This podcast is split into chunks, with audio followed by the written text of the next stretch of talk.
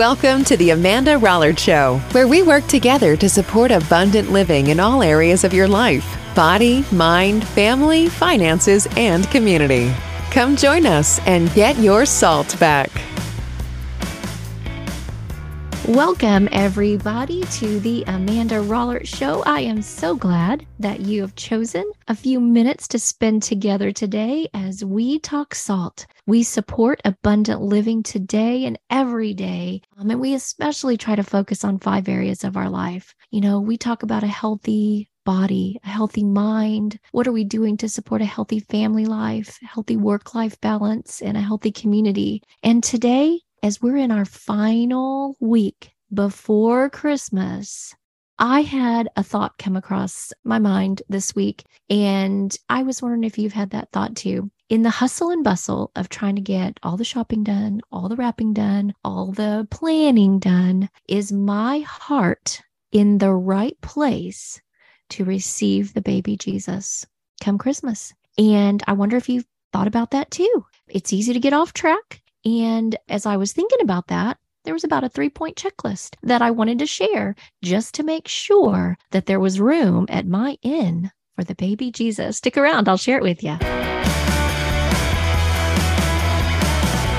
Thank you so, so much for joining me for another episode of the Amanda Rollert Show. I hope that this week last week of the Advent season prior to Christmas that you are getting to enjoy some beautiful, beautiful, wonderful, wonderful times with your family, with your friends, surrounded by loved ones, and doing some things that you enjoy doing. But you know, sometimes, sometimes as we prepare and get everything ready for Christmas, well, I don't know if you do it, but I've done it. I have found myself focusing on other things rather than what I'm really supposed to be focusing on, which is the birth of Jesus and getting my heart prepared for that. And so we can get a little sidetracked.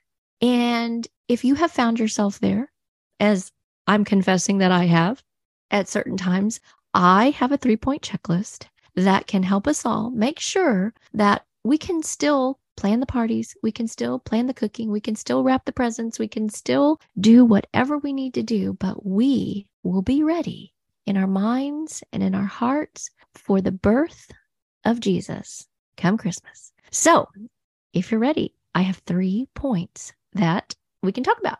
The first thing I would do as a checklist of sorts is ask yourself, Am I keeping Christ in Christmas? That's easy enough. Am I keeping Christ in Christmas? Well, Amanda, what does that mean? Well, let's talk about it. If we're entering into this season, or, or we started back in November or right after Thanksgiving, or even before that, and we knew that we would have dinners to prepare, parties to go to. I got to shop, shop, shop. Here's my list, list, list. This person wants this, this person wants that. I want to make sure everybody gets what they want. Got to make sure Santa Claus has all the items that, you know, the kiddos want, need, whatever. What are we doing? Who's coming over? Who's staying over? Where are we traveling to? All the plans that want to monopolize our time and get us off track get us frustrated, get us anxious. Sometimes we even get argumentative. And that is not peace we're not having peace in our heart. We're not keeping Christ in Christmas. So, the number one thing is how do you keep Christ in Christmas during a season that can be a little hectic prior to? I believe here's a little tip. If we just make sure during this time that we ponder Christ at Christmas and all the things that he did for us, his life, his work, just keeping Christ in Christmas. And sometimes it's easier for me to do it through music. And I think I shared this Christmas carol last year or sometime in the past. I, I'm pretty sure. But one of my favorite ways to keep Christ in Christmas at this time of the year, and I think it's because I'm a mom and I love, love, love this song. And it puts it all into perspective for me at this time to keep Christ in Christmas is the Christmas song, Mary, Did You Know? And so, I mean, you can print the lyrics out, you can read them, you know, you can sing them, you can put it on your playlist. But if you really ponder the words of this Christmas song, I think it puts definitely keeps Christ in Christmas, keeps us focused on the birth of the baby Jesus and what we're about to encounter. And it just keeps us with that mindset at the forefront of our mind. And if we do, then we have peace and we have joy.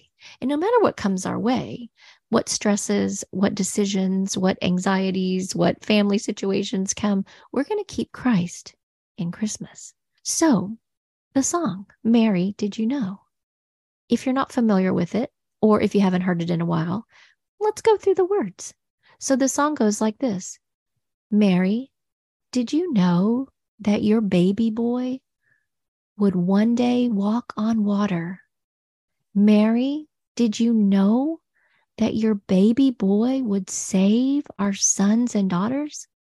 Did you know that your baby boy has come to make you new? This child that you delivered will soon deliver you. Mary, did you know that your baby boy will give sight to a blind man? Mary, did you know that your baby boy would calm a storm with his hand? Did you know that your baby boy has walked where angels trod? And when you kiss your little baby, you've kissed the face of God. Mary, did you know? The blind will see, the deaf will hear, the dead will live again. The lame will leap, the dumb will speak the praises of the Lamb. Mary, did you know that your baby boy is Lord of all creation? Mary, did you know that your baby boy will one day rule the nations? Did you know that your baby boy was heaven's perfect lamb?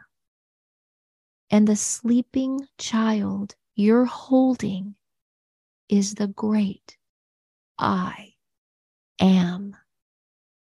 Mary, did you know? that melts my heart every time I hear it, every time I read it. And it personalizes keeping Christ in Christmas because it starts with Mary and her saying yes and her giving birth to the great I am as a mother. You know, she kissed the face of God, but it also shared what he would do. You know, he would come to save the nations. The blind will see, the deaf will hear, and the dumb will speak.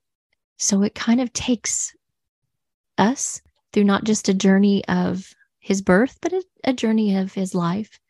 And if we keep Christ in Christmas, just by thinking and remembering, it doesn't take that long. It doesn't take, you know, an overwhelming amount of time in the day. But if we make time, that's the thing once we lose time, it's the one thing, it's the one commodity we can't pick back. You know, once time is lost, it's lost. Now it's history, it's in the past. So if we make time every day to just do a little check in, so checkpoint one, keep Christ in Christmas. Enjoy, you know, the hustle and the bustle, enjoy the planning, enjoy the cooking, enjoy the eating, enjoy the family, enjoy the gift wrapping and the unwrapping and the family and the pictures and the enjoy, enjoy. But keep Christ in Christmas. Make time every day to just do a little check in. How's my joy? Is Christ in my day? Am I thinking about his birth? And that actually leads us to point two, to check in point two, which is Lord, make my heart a manger where the Christ child can be born. I actually didn't coin that phrase. I have an older sister who was listening to a sermon and she actually shared that with me and this was mm, was a few years ago but i've kept that. I've kept and held on to that because i thought how appropriate. Ask yourself lord make my heart a manger where the christ child can be born. Well how do you do that? How do you make your heart a manger? Well let's remember let's remember that Mary and Joseph traveled far and wide looking for a place to stay. And there was no room at the inns, right? There was no room for them. And every place was no, we're full. No, you can't stay here. No, no, no. And basically, they were left to enter into a stable and prepare for the birth of our Lord. And I ask, I ask myself, how many times have I closed the door to the Lord by my saying, no, I want to do it my way. I don't want to do it your way. By being rude, by being jealous, by being envious, by, you know, anything, any little thing, you know, because, hey, we're all sinners. So you can roll down your list. Nobody's perfect, right? So, whatever it is, every time that I sin, every time that I boo boo, I'm saying no. I'm closing the door. Every time my heart is not open to giving in true love and charity, I'm saying no and I'm closing the door. And I don't want to be that way. I don't want to live that way, but I have to be conscious of it. And when I'm conscious of it, and when I've asked to be conscious of it, somehow, you know, the little Holy Spirit just whacks me on the head and says, mm-hmm, Amanda, hello, you need to ship shape up a little bit. And that's what I'm saying. I'm like, you know, the heart, the heart is capable of so much. The heart is capable of expansion. You know, the heart is a funny thing, it's a tricky, tricky thing. We can't help what the heart wants. I've heard that a lot. A lot of times, you know, people say, I, I can't help who I, you know, fall in love with, or, you know, people say, I just, if this person would just, you know, love me back. We can't control those things. But what we can control is what we do to prepare our heart. I think I've shared before that I was an athlete, volleyball player. Had the privilege of being coached by one of the best coaches in the state, you know, uh, multiple state championships and all of that. But as my fellow teammates and I, every time we entered into that gym, we knew, we knew that we were going to be pushed beyond our breaking point uh, mentally and physically. But we also knew we were doing it together. And so, you know, a lot of times when we entered into that space, our coach and I love her to this day. I credit her for some of the the mental wherewithal and the capacity and the laser focus that I have in my life. But man, you know, just when we were at the brink of uh, we couldn't do it anymore, we couldn't go anymore, there was nothing left in the tank, she expected us to get out there and accomplish the impossible. And she would purposely set us up in the gym under sometimes impossible circumstances to overcome because, you know, it's like she said, you never know what you can do until you're faced with the expectation of doing it. Because when you get into the thick and the heat of competition, your body will go into that. It's like muscle memory. If you've expected it of your body, your body will do it. And man, she was right every single time there would be people fading fast and you know our little team our little group because we were so well conditioned and so well trained mentally and physically we could power through and just dominate and this is nothing compared to what i'm about to say which these guys just have my absolute jaw-dropping awe and admiration is the navy seals. You know their stories and everything you know that that they share about the things that they are made to withstand and go through in seal training. And you know they say you just don't even know what your body can do until you expect your body to do it. And what i'm saying is you don't know. I don't know the capacity that i can grow my heart in love of our lord until i just keep asking it to grow bigger and grow bigger and grow bigger. And how do we do that? By putting us into situations that grow our heart. You know, depending on what generation you come from, you may or may not have ever heard of the great thoroughbred named Secretariat. If you want to hear a story about a huge heart, uh, Secretariat is one that you'd probably want to, you know, watch the story, the movie. It's a fantastic movie. The average thoroughbred's heart weighs about eight and a half pounds. Secretariat's heart weighed nearly three times that number. How is that possible? How is that possible? But when you watch the story of Secretariat, when you watch what that animal did and how he just slaughtered the competition, in his last race. It is no wonder that you knew that that animal had a huge heart. I want to have a huge heart for Christ. I want to grow my heart for Christ. How do you grow your heart? If checkpoint two is, Lord, make my heart a manger where the Christ child can be born, I can't have a tiny heart. The baby can't rest in there. How can I grow my heart to wrap around the baby Jesus? It's selfless love. It's taking the focus off of yourself, taking the focus off myself, and putting the focus on others. Ask not what others can do for you, ask what you can do for others. So be other centered. What can I do for you? How can I help? Going out of your way to smile at somebody, going out of your way to maybe make a donation somewhere, open a door, do whatever you can do as you're focusing on somebody else. Remember, the good book says, whatever you do to the least of my people, you do unto me. So find those ways, grow your heart, and make your heart a manger for the Christ child to be born by focusing on others rather than focusing on yourself. So, check point one, keep Christ in Christmas. Checkpoint two, make your heart a manger for the Christ child to be born by being other centered, focusing on what you can do for others, not what they can do for you. And what's the third?